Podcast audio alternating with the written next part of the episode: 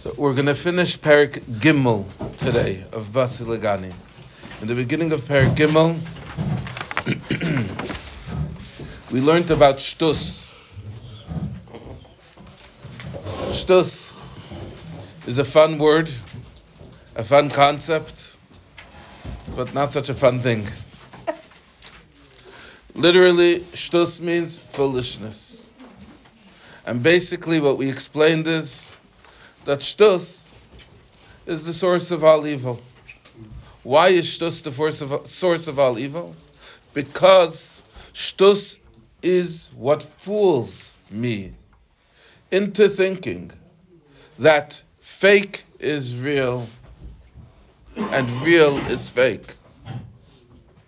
Shtus doesn't allow me to perceive truth to perceive life in its proper state. It covers over what instinctively I should feel. It covers over what instinctively I should do and causes me therefore to behave in ways which are completely irrational. What's irrational? Shtus.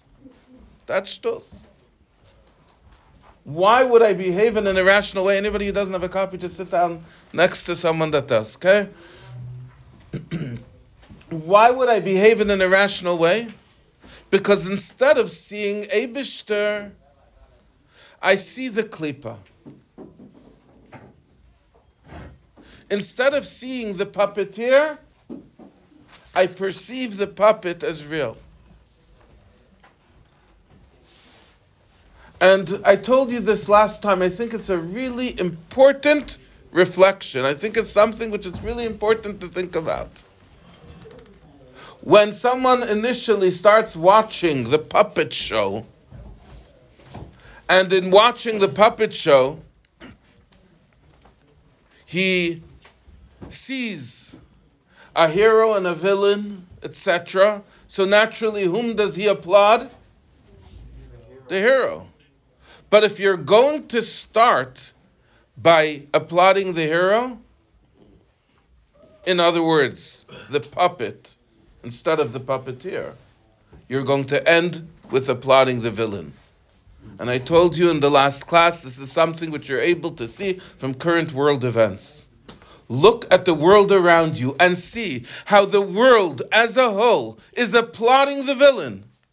And why are they applauding the villain? Because they started by applauding the puppet. And initially they were all applauding the hero. And they were all saying, go for it, uh, it's terrible and all that. But they were applauding the puppet instead of applauding the source of the puppet, instead of applauding the Abishter. And that's where the problems start. That's what this parak is about. It's about the shtus, the foolishness of the Yetzer Hara allowing us to sin. And we said the super important statement. Ayid niter vil niter ken sein abgerissen von Alikos.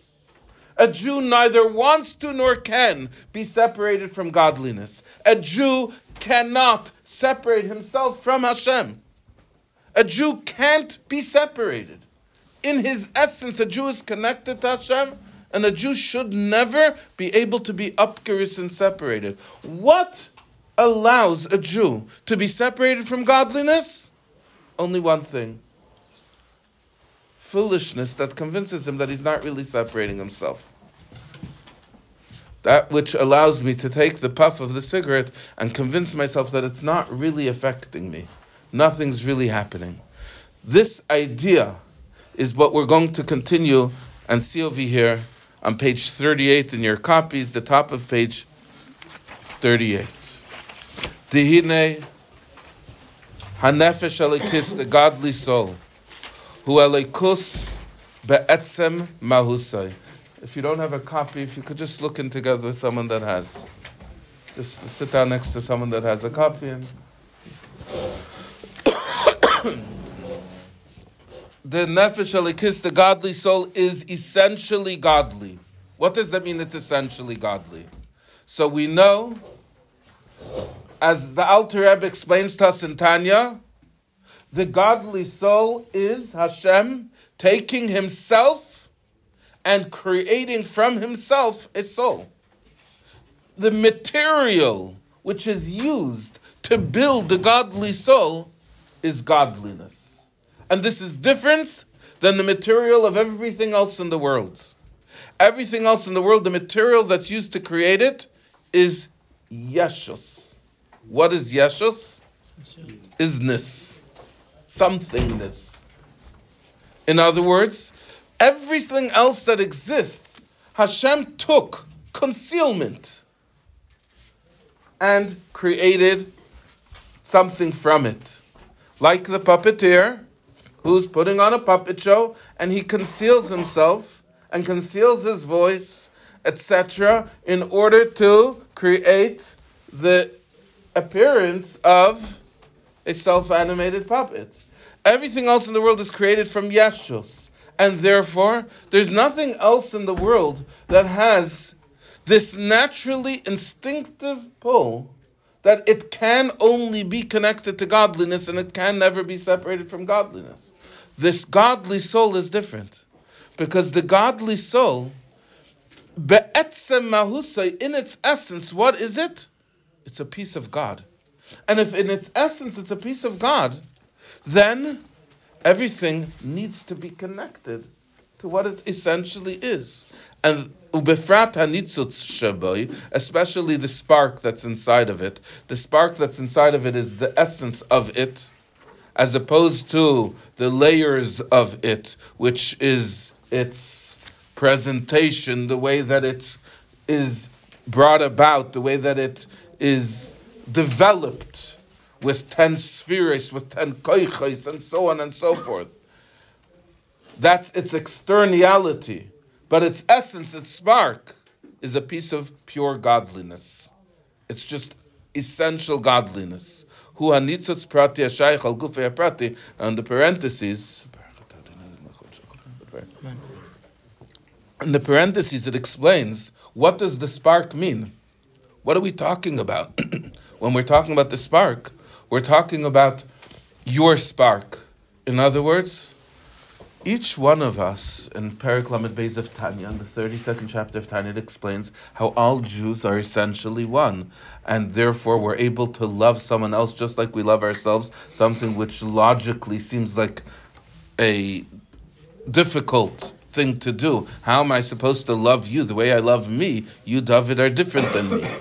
So how am I supposed to love you the way I love myself? The answer is that essentially we are one. But even though we are one, David has his personality and I have my personality. David has his circumstances and I have my circumstances, etc. That's the nitzutz haprati, hashayich al gufei haprati. We're each different. We're each unique. We each have a purpose, an objective, a mission here in this world that only, only I can accomplish my mission, and only you can accomplish your mission. And if you don't do, do your mission, then it's a huge gap which is missing. But that essence of you, if you break it down, you peel away every single layer, like an onion which you're peeling away, layer after layer after layer, when you reach the essence, that essence, that spark, is a piece of God. Shal Yadai Hu Margish B'chol Hanyanim Elikim. And it's through it that you're able to feel godliness. In other words, my matchbox car is not able to um, drive with AI. Why not? It doesn't have any circuitry. It doesn't have any programming. It doesn't have any anything. It doesn't have any way that whatever drives a Tesla can drive my son's Tesla made by Matchbox. right? In order for anything to be able to connect, it needs to have some type of connectivity. How are you, a created being, supposed to appreciate godliness? Why is it that when you are standing on Rosh Hashanah, listening to the sharp, deep call of the shofar, you felt it here, not here in your ears. You felt it inside of your neshama. Why did you feel that shofar blast in your neshama? You remember listening to the shofar, closing your eyes, and feeling like that sound enveloped you? Why did the sound of the shofar envelop you so deeply, so powerfully? The answer is because it doesn't envelop the bagel, the Danish. It envelops you. Why does it envelop you? Because essentially you're a piece of Abishter. And because essentially you're a piece of Abishter, something which is godly connects to you.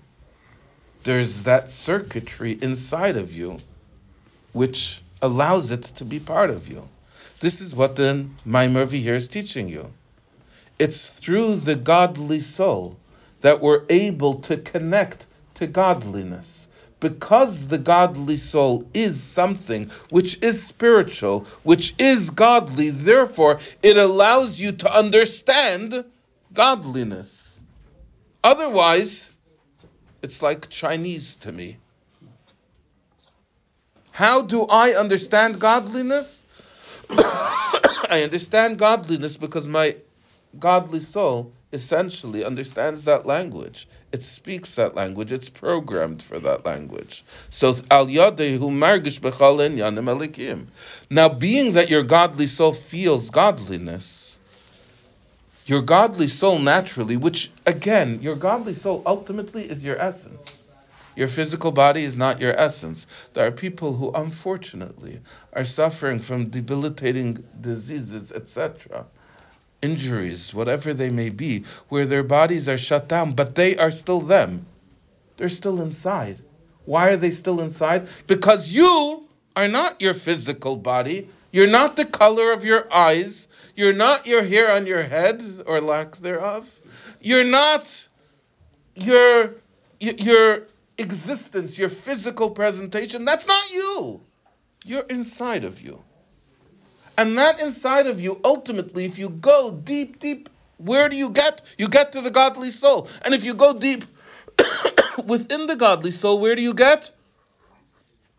You get to the nitzutz, the spark that's inside of the godly soul. That spark. And just like if you were to drink there are certain foods, etc., or drinks that if you were to drink them, your body would naturally repel them. It would immediately vomit. Why does the body have this natural instinct to vomit from certain foods? Why does that occur? Self preservation, Self preservation, exactly. Because the body recognizes this food as damaging to it, and therefore it pushes it out. The same should be true with your godly soul. Your godly soul should have a natural self preservation which should repel anything which is not inherently godly if you're eating a cinnamon Danish, and that cinnamon Danish is not kosher, Rahman Lusan, again, this one has 13 Nasherim, so it's okay, hopefully. But um, if, if you're eating a cinnamon Danish which is not kosher, your body should naturally vomit. There's the stories of tzaddikim that they could not see. Someone brought them a tea, and the tea had a little bit of milk in it that was not um, uh, seen by a Jew when it was milked, and they didn't see the tea in front of them. Their body naturally could not perceive something which is unholy and ungodly. It did not see the concealment. It did not see the klipa. This is the way that we should feel. If we're um, putting our hand to a light switch on Shabbos, then the same way, if you were putting your hand towards a fire and you started to feel the heat of the fire, you would pull your hand back. Putting your hand, finger towards a light switch on Shabbos should cause you to immediately pull back and say, ouch! That hurts. That hurts. It's not godly. It's not holy. It's not what I'm supposed to be doing right now. Why does that not occur? Let's see. Sha'al margish. Through it, you're able to feel all godly things. Um Umargish ma'oid lalikus. You're able to feel very deeply, very directly, anything which opposes godliness. V'hainu. What this means practically, as we said, is that the davar she'ene alikus begilui ene Something that is not clearly godly, I do not want it. I'm not attracted to it. You could put as much whipped cream on it as you want. It's not going to attract me to it because it's not godly. This is the way it things should be. Ubifrat, and especially bedavar shehu menagid alalikus, something which opposes godliness. I should flee it. Just like a person will flee a damaging thing. If there's a dog which is chasing me and barking at me, I run away. I should run away from Klippa the same way. Klippa is a barking dog. Klippa is a horrible thing. How could it be that I don't pull back? How could it be that I could sit with my phone and I could look at things which are tainting my soul, Rahman al in very deep ways, and instead of looking away, I look more carefully because I'm attracted to it, because there's a lot of whipped cream on it. Why? Why does this occur? I should flee it Kedaver hamazik ka'adam habeiriach mimavis, like a person who flees death itself like a person who's running away from poison. Because it's clear to the godly soul, the misa ruchnis, spiritual death, Rahmanul God forbid, who kasha yeser mimisa gashmis chas. It's more difficult, it's worse than physical death. Spiritual death is much longer lasting, a much deeper impacting than physical death. Physical death, after all, everybody dies. Excuse my expression. I'm sorry for being um, uh, pessimistic, especially on a holiday like New Year's. But everybody dies the the li- life is limited. A person's life is 70, 80, 120, 180 years. Everybody dies at some point. Your physical life is not eternal, but your spiritual life is. Your neshama continues. The soul of a person, the identity of a person doesn't begin in the beginning of his life and it doesn't end in the end of his life. So how is it that a person does not run away from death, that a person does not run away from spiritual death. You should run away from it more than you run away from physical death. The neshama, the nefesh alikis, the godly soul, its shuka, its yearning, its chayfetz, its desire is only alikus, is only godliness, only something. I'll eat this Danish, but only if it's something which will enhance my connection to Hashem. And if not, what do I need it for? I'm ready to make anything in this world a vessel for godliness. If I can make a bracha, if I can drink it, and it'll enhance my learning, it'll enhance my davening, it'll enhance my service of Hashem. Great. And if not, chuck it. I don't need it. I don't want it. Or I'm afraid of it. I'm repelled by it. How does this not occur is what we're about to see. Quickly, I'll take questions. I saw there were some questions, but very quick. Couldn't you argue that most people are spiritually dead? Yes. Uh, that this is this is what we're seeing. This is exactly what we're learning about, and we're going to see that in the Maimer. Yes. Yeah, yeah, yeah, yeah. Absolutely. We're going. This is what we're seeing. That that there's a numbness which occurs to each and every one of us. And it's a numbness which is sort of built in, unfortunately. Uh, what I can't say unfortunately. The, way Hashem created the world is that we live over here in this world, and that numbness comes automatically. But our job is basi legani. Our job is to turn the jungle into a garden. And turning the jungle into a garden enhances our sensitivity. David. In contrast to a physical death, you can recover from a spiritual death. Um, you can recover from a physical death also. It says in Gemara that the person who has his head chopped off, that uh, theoretically there's the right uh, samim, the right uh, medicines that can be used to reattach his head to his body and uh, bring him back to life. Technically, there are challenges which get in the way, but you could recover from a physical death also. The haraya, there's going to be tchias amesim. The dead are going to be revived. But a spiritual death, the, the damage is much more lasting, is much longer impacting. But one can recover. But I'm saying you could recover from physical death too. Also from spiritual death. Also, from, you could, you could, you could do tshuva, of course.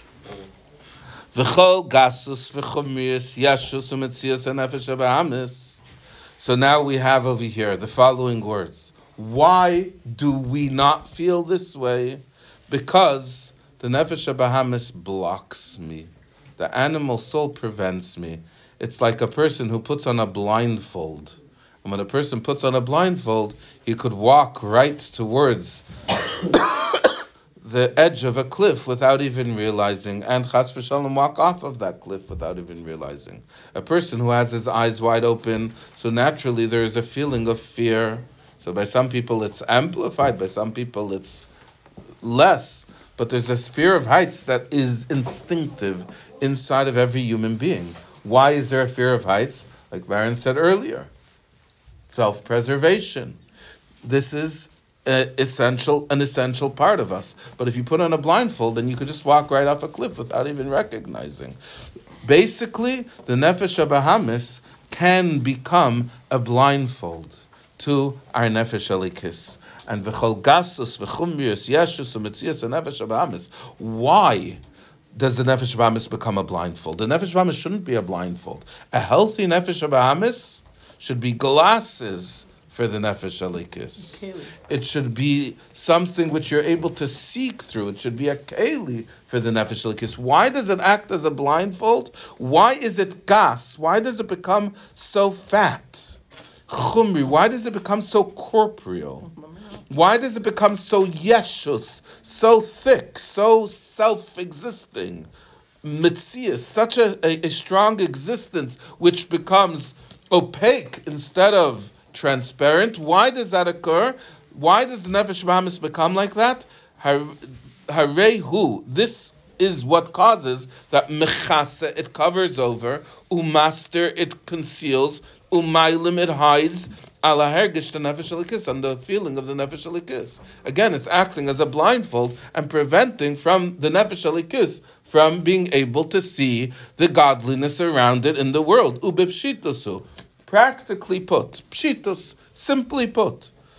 Uh, We're going to say these words in Yiddish because the, the Rebbe wants to express something in the vernacular, so he switches to Yiddish.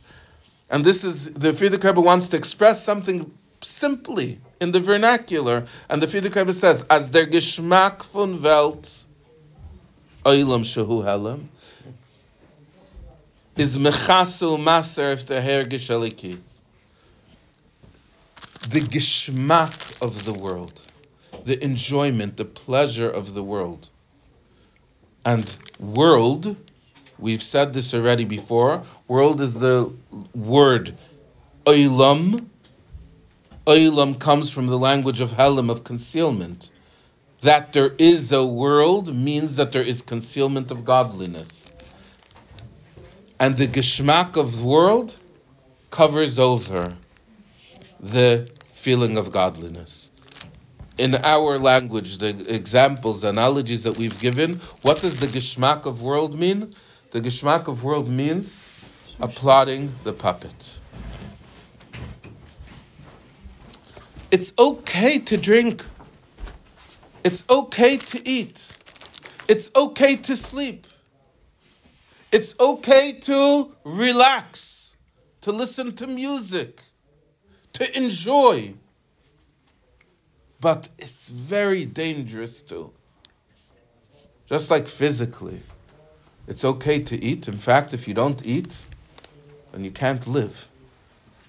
But if you're going to indulge in food, that food will kill you. If you eat the wrong foods, those foods will kill you, etc. It's the same also spiritually. It's okay to eat, but you need to make sure that when you eat, you don't applaud the food. You applaud the shahakol nihya bidvaroi. You applaud the word of God, the spark of godliness, which is bringing that food into existence. That's what you recognize. And if you do that, you're okay. So even though the food naturally will bring with it some heaviness, but that's what your digestive process is for, in order to eliminate the garbage and use the life, right? You also have a spiritual digestive process. But if you overload the digestive process with too much garbage, it becomes stuck. It can't function. And, Rahman al it has terrible results. this is what happens with the world as well.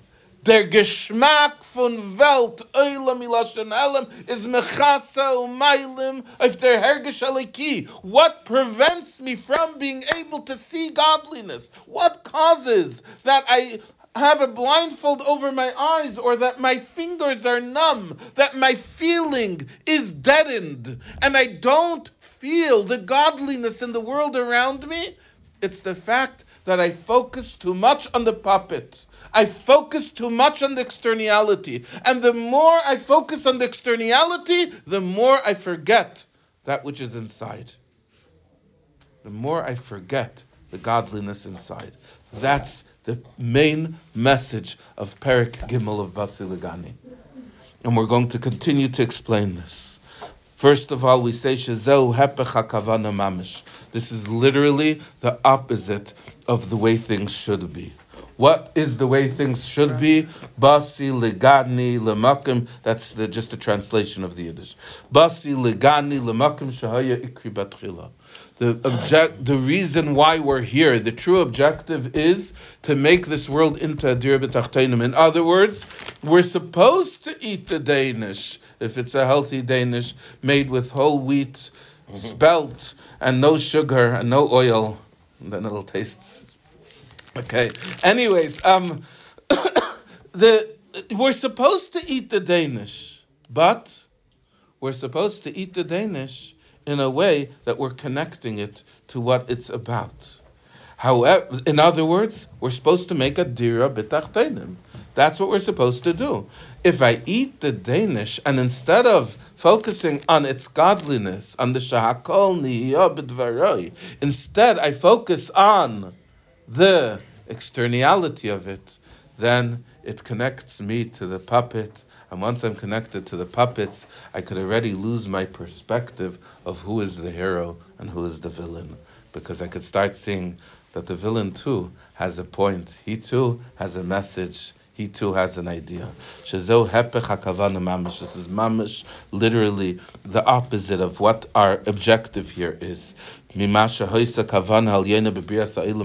that which Hashem intended when He created the world. That the intention when Hashem created the world is the nisava kadosh baruch hu. Hashem wanted to have a dwelling place below. Hashem wanted to have a existence here in this world, al yedei aveda sa'adam beguf nefesh abahamis, through the service of man in his guf, in his physical body, in his nefesh abahamis, in his animal soul, v'liyes ba'olam ze davka, to be in this world specifically, ulevarai, to refine it, lezachechai, to purify it. That's our objective. Our objective is to be the messengers to the world that look enjoy the puppet show, but see the puppeteer. That's our objective. Our objective is to help the world realize that Cookie Monster is not a real thing. That is just conveying a message from the puppeteer. That's our objective. But practically, it just the opposite happens. Master al ar ha'emes. What happens is that instead of this world being a way for me to bring the Devara, the Word of God, down here in an open way that everyone can perceive and appreciate and hear, instead of me using the world as a way to project godliness, what happens is that the world is now hiding godliness. It's concealing godliness. Master etzloi al. V'nisave, it becomes so thick. V'niskashem, it becomes so physical. Kol kach, so much. In other words, I'm so much connecting to this externality, to this klipa, that as a result of that, ad shenechsar etzle kol chush me'ahergish, that it's like a person who naturally is able to feel hot and cold, but he puts his hands into acids or bad things so much that it kills his his sense of feeling. And he's no longer able to feel. He's no longer able to feel. This is what occurs when a person connects to the klipa instead of to the godliness. When a person connects to the klipa, it makes him nisave, it makes him so thick, v'niskashim, so physical, shenechsar etzle, it causes him to lose kol chush me'ahargish. He, he loses any of the feeling, hanikra filin. Filin is a Yiddish word which means the ability to discern, the ability to recognize binyanim haruchnim in spiritual things. I'm not able to discern the spirituality inside of the world around me. Now all I see is its externality, all I see is the puppet. This comes as a result of the animal soul. In other words, the godly soul, in order to come here into this world, it needs to clothe itself inside of an animal soul. Shahu, that this animal soul naturally loves whipped cream and who kavua, mm-hmm. it's set, umushosh, it's it's rooted, binyani in matters of this world. The animal soul has such a geschmack from the world, and the animal soul, when you don't do iskafya,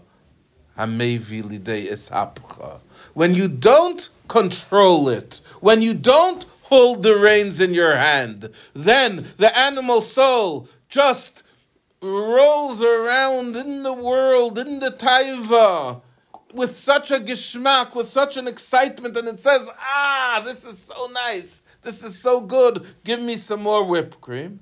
And this is the whole essence, the whole idea of the animal soul. Ubahem, and in it, yege, this is what the animal soul is excited about. And this is what the animal thinks about. You see a guy who starts speaking with such excitement. Did you see the pizza I had last night? You ever see this? That they have this minig nowadays that you go into a restaurant and you take a picture of the food that you're going to eat. it's bad enough that you're going to eat the food, but at least eat the food quietly. Don't announce to the whole world, I am a behemoth and I'm about to eat. But the Nefesh Bahamis is so excited about its behemishkeit that it wants to announce it to the whole world. Let the whole world know I'm about to eat this cinnamon Danish. I'm going to show you what it looks like before I eat it, and then after I take my first bite out of it just to make sure that you really see what it looks like. One picture of the Danish without the bite, and one picture of the bite that's inside of my mouth, the chulu. Where does such a thing come from? How does a nefesh Bahamis start reveling in its Bahamishkeit, in its behamiousness so much? But the more you do that, the more you forget that this Danish is only about the Shahakol Niyabidvarer, the Bayrim name is Danish. It's not about me. It's not about the klipa. But the more you get a geschmack out of the klipa, the more you forget about the dvar Hashem, Hamahava, the word of Hashem, which is giving it existence. And it's because the Nefesh Bahamis got so excited, this is what it hurriv in, this is what it works on, V'yachshev, this is what it thinks about, V'yadaber, this is what it speaks about, B'chayus, B'hergish. It used to be a person had a sensitivity. I don't know if it used to be, but it, it should have used to be. That a person had a sensitivity that at least if he's doing something which looks like a behema, he'll do it quietly. Edel hate. Mm-hmm. I don't need the whole world to know that I feel like a behema. I don't need the whole world to see it. Nowadays, everything needs to be posted on Facebook and on Instagram. And on, I need to let the whole world know what a behema I am. I need to let the whole world know what I'm doing, what I'm eating, when I'm going to the restroom, and so on and so forth. I need the whole world to know exactly what's going on in my life. That's it's it's, it's a disgusting thing. But it's a disgusting thing which isn't just disgusting in concept. It's a disgusting thing which unfortunately leads us to lose our entire sensitivity to godliness the nefesh Bahamis is yege, it harves and thinks about these things, behergish with so much feeling, mit a and geschmack, with a big geschmack, instead of saying, it's geschmack to be a yid, it says it's geschmack to eat a Danish, it's geschmack to eat a Danish, ay, ay, ay, ay, ay, it's geschmack to eat a Danish. That's what the Nefesh Bahamis says. Ubenoyam Rav, asher hergish ze bechlalusay this feeling in general, ubefrat inyan hanayam, and especially the idea of the noyam, and in parentheses it explains the geschmack sheyesh bazeh that the nefesh abamis has who shayla Again, it's not so much eating the Danish that's the problem. It's the geschmack of the Danish. Because the geschmack of the Danish means that you're applauding the puppet. And that's where all the problem starts. The problem starts with applauding the puppets. The pro- problem starts with connecting to the klipa. The problem isn't the Danish. The Danish could be a klila lekos. But that's only if you let the nefesh alikis speak, not the nefesh abahamis speak. V'ha'ikarhu. And the Maimer continues and says the main point over here is, the main idea that we're trying to convey is that hakrirus shel hanefesh abahamis, the coldness that the nefesh of amis, that the animal soul naturally feels, the etzem kaltkeit shaloi, this coldness that it has, this distance that it has, this lack of sensitivity that it has in inyanim ruchnim, in spiritual things. And the reason why it's insensitive to these things is because essentially it is an animal. The as its name indicates. What's it called? It's called a nefesh habahami, an animal soul. Kol chayusay v'hergoshusay hu rak binyanim habahamim. If you let the horse run wild, then it's going to do horsey things. It's going to act like a horse. You can't have kindness to the horse for acting like a horse if you're not reining it in its geschmack, its connection, its idea will only be animalistic things. It's not going to rise above and connect to spiritual things. Let's just read a little bit further before we answer the questions. It's not going to rise above. It's going to connect itself to, to, to animalistic things. Like we see practically. There are such people asher levad shehem reikim mechach materu midas yisharis. That besides for this, that they're reikim, they're empty, mechachma from wisdom, Torah, from midas yesharis, from proper behavior. So you would think that a person who looks like a behema, who behaves like a behema, is going to stay in the back of the room and keep quiet at least. He'll let the person who has chachma, who has Torah, who has midas yesharis, to stand at the pulpit and speak, and he will stand in the back and be quiet. You would think. But practically, that's not the way it works. Their behavior is literally like an animal. What's an animal? An animal is something that imagine you're going to go to an animal and you're going to tell the animal, um, the, the, I'm, I'm going to give you a beautiful Rembrandt painting and I want you to take care of it. It's worth a fortune, right? what's going to happen when you come back a few hours later? It's going to be gone. Why?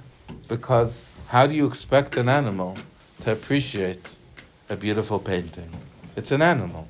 It doesn't have that discernment. And this is what the Maimer says, Shadarsim, an animal tramples, umaligim, and scoffs. People who are at, like animals scoff. Rachmanu litzlan. Me'inyanim haruchnim, from spiritual things. Asher ein lahem shum musuk klal.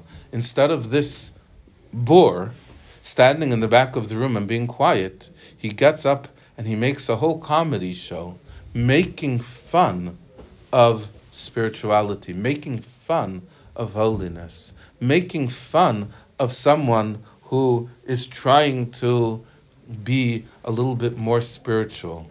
Why is he doing that? Because he's a behema. What does he understand? What does he recognize? But he takes his behemishkeit and he just puts it out there on the open and he pulls others into it as well. They're literally like an animal, which walks, and tramples, without any discernment. That's the key word over here. The havchen, the discernment a human being has discernment. He's able to appreciate this is precious and this is worthless. An animal has no discernment. The animal soul also, naturally, without doing what we said in the last chapter of the how of, of the clothing of the godly soul inside of the animal soul, naturally it has no havchana.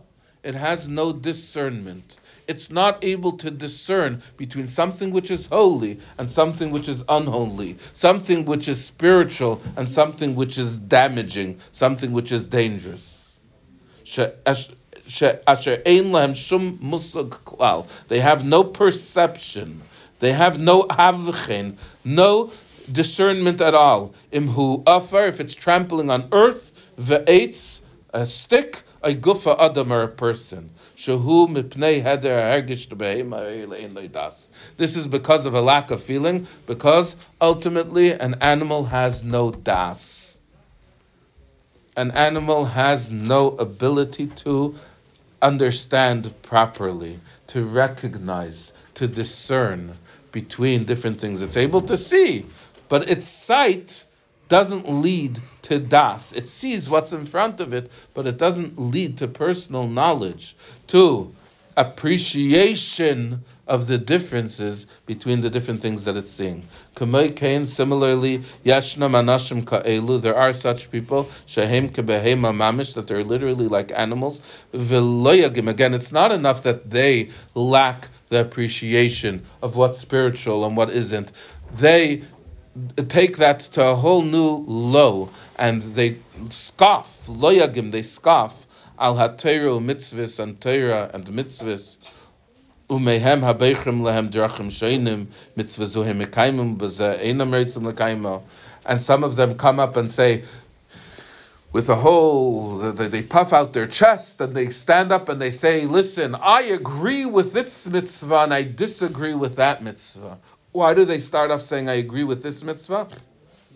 That gives, right, but it gives them, it also gives them legitimacy. Look, I am a Maven. I'm able to tell you this mitzvah is good and that mitzvah is not. Mm. And in the meantime, all they're doing is literally like an animal without being able to appreciate anything in front of them. V'hadayma and similar to that. Let's let's read a little bit further. We're almost finished this parak. The chol all of this, huba, it comes meha azus. The azus means the chutzpah, because sometimes the nefesh Bahamis has such a chutzpah. Again, that it's a behema, we all know. That naturally its tendency will be to behave like a behema, we all recognize. But it should have the humility to allow itself to be guided. But it doesn't. It has a chutzpah, and it says, I'm a behema, and I should be leading the farm, right? I should be the one in charge. Not the farmer, but me. It's the azus, the chutzpah, the kvirus, the coldness of the nefesh abahamis, of the animal soul. Asher zehu hasiba va'agerim. This is the cause. Masha adam ba lidei averach manutzlan. This is the reason why it's possible for us to do an avera. How could it be that on Shabbos I could forget Rachmanu Litzlan and put my finger by the switch and flick it on? How could it be that my hand doesn't pull back and say, ouch, ow, whoa, whoa, this hurts so much that I'm touching a light switch on Shabbos? How does that not occur? The answer is I'm I've become deadened. I've become numb in my sensitivity as a result of too much klipa. Too much klipa, too much applauding the puppet. And the more klipa, the more I don't have that feeling to pull away from danger, from unholiness. Shahu ruach shtus the sitra achra. Vakisu de nefesh abamis. Ultimately, this is the ruach shtus. This is the spirit of folly. This is what the shtus is all about. The shtus is what l- this allows me from being able to recognize the true essence of the world around me. Shehem ma'alimim, they hide, umastirim, they conceal, al arha emes, on the light of truth, add to the point, shenasa that what happens is the opposite, as we said earlier, of the true objective. The true objective, the kavan hal yaina, shenivra ha'olam, the true intention of the world's creation is bichdei in order to refine it, v'lasei se klila and to make it a vessel for godliness. Al yedei kisui hanefesh abahamis, through the covering of the animal soul, hine ba ha'hepech mamish. What occurs is just the opposite. Shaha'olam, that the world loy dai she'enay misbar umizdachech. Not only is it not being refined, not only is it not being purified, hine oid. Furthermore, ma'ilimu master al arha emes. It hides over adds, and conceals the light of truth. Vizehu haruach shtus shemechas ala emes. This is the spirit of foolishness which covers over truth and prevents me from being able to see reality as it is. You either see the essence or the essence, yeah? exactly. That's exactly the question. Essence or essence? Uh, Rabbi, when we say that the Ruach Shtus covers the, the mind, um, what is the, of course, not very literal, but what's the thing we see? We don't see anything, or we think that we're seeing. We're seeing the externality, which is fake. The externality is We're- all a. We're seeing something. Ma- Well, we think when we're seeing the externality that we're seeing something real, but we're not. The externality is not real. The externality is just a covering. Um, Sometimes people describe uh, iskafia as some sort of external response to your environment. Really, it's what it is. It's just to be clear, it's all internal. Absolutely, absolutely. There's nothing wrong. I've said many times. There's nothing wrong with French fries, other than the fact that they're overly processed and that they're fried in too much oil and that they have too much salt on them. But there's nothing wrong with French fries. What's wrong is when you eat the French fries and you get a geschmack just out of eating the French fries, which we all do.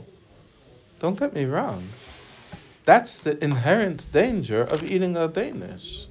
And that's why people who are more spiritual, who are trying to serve Hashem, in the initial stages of their Aveda. Later, in the later stages of their Aveda, they have no problem eating a Danish. But in the initial stages of their Aveda, they tend to pull away from sweets. They tend to pull away from things like this because of the dangers which these types of things present.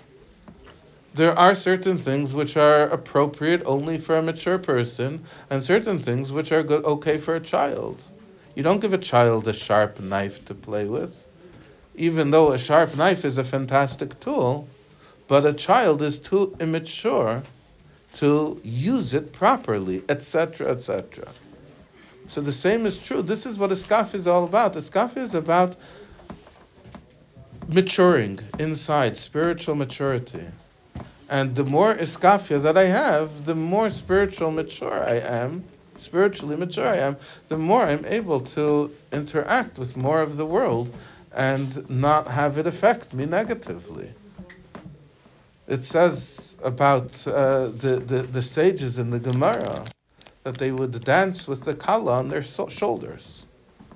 Now, could you imagine something like that?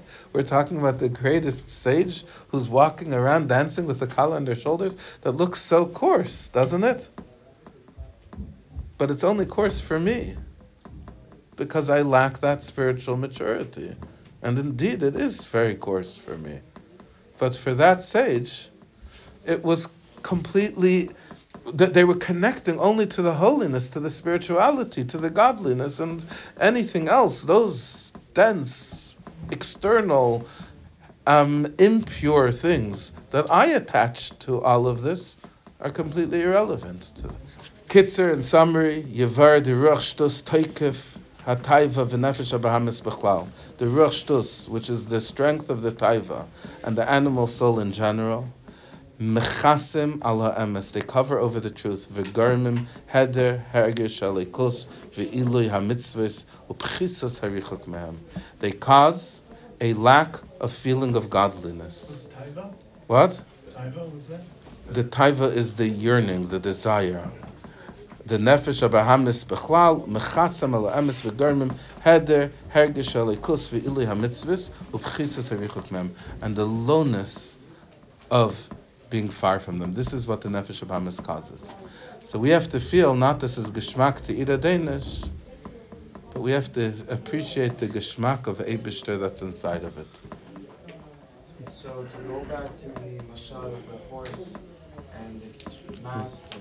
Yes think about it, it's perfectly natural for a horse to run wild. Correct. Now, it only causes but, damage when a wild horse is in a pen.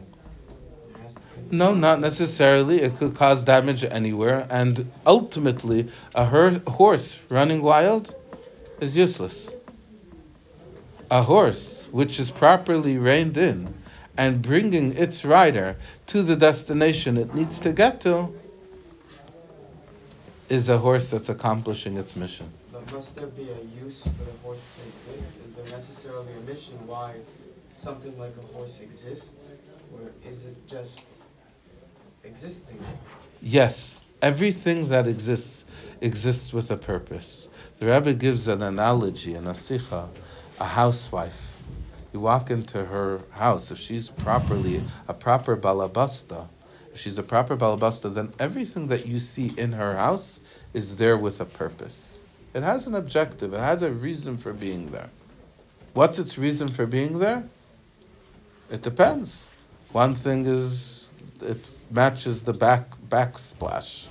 One thing is it uh, is there to keep the dirt away from the carpets, and so on and so forth. Everything has a purpose. Something without a purpose does not belong. The Abishter is at least as all seeing and all um, uh, directing as this balabasta. And everything that the Abishter puts in his world needs to be there with an objective. And if it's not serving that objective, it shouldn't be there. So if there is a horse, the horse needs to have an objective. And what's the objective of the horse? So the true objective of a horse is to bring me to my destination, which I can't reach with my own two feet because my feet are going to collapse before I get there. And the horse is able to get me there. But if everything has a purpose, then the wild horse running free has a purpose of its own. When it's a wild horse running free, so it has a purpose just like any animal does. But conceptually, a horse is reaching a much clearer and higher and greater purpose when it's directly serving men in him reaching where he needs to go. But you're correct. You understand? Okay. L'chaim, l'chaim. Yeah, yeah, yeah, yeah, yeah, yeah, yeah, yeah, yeah.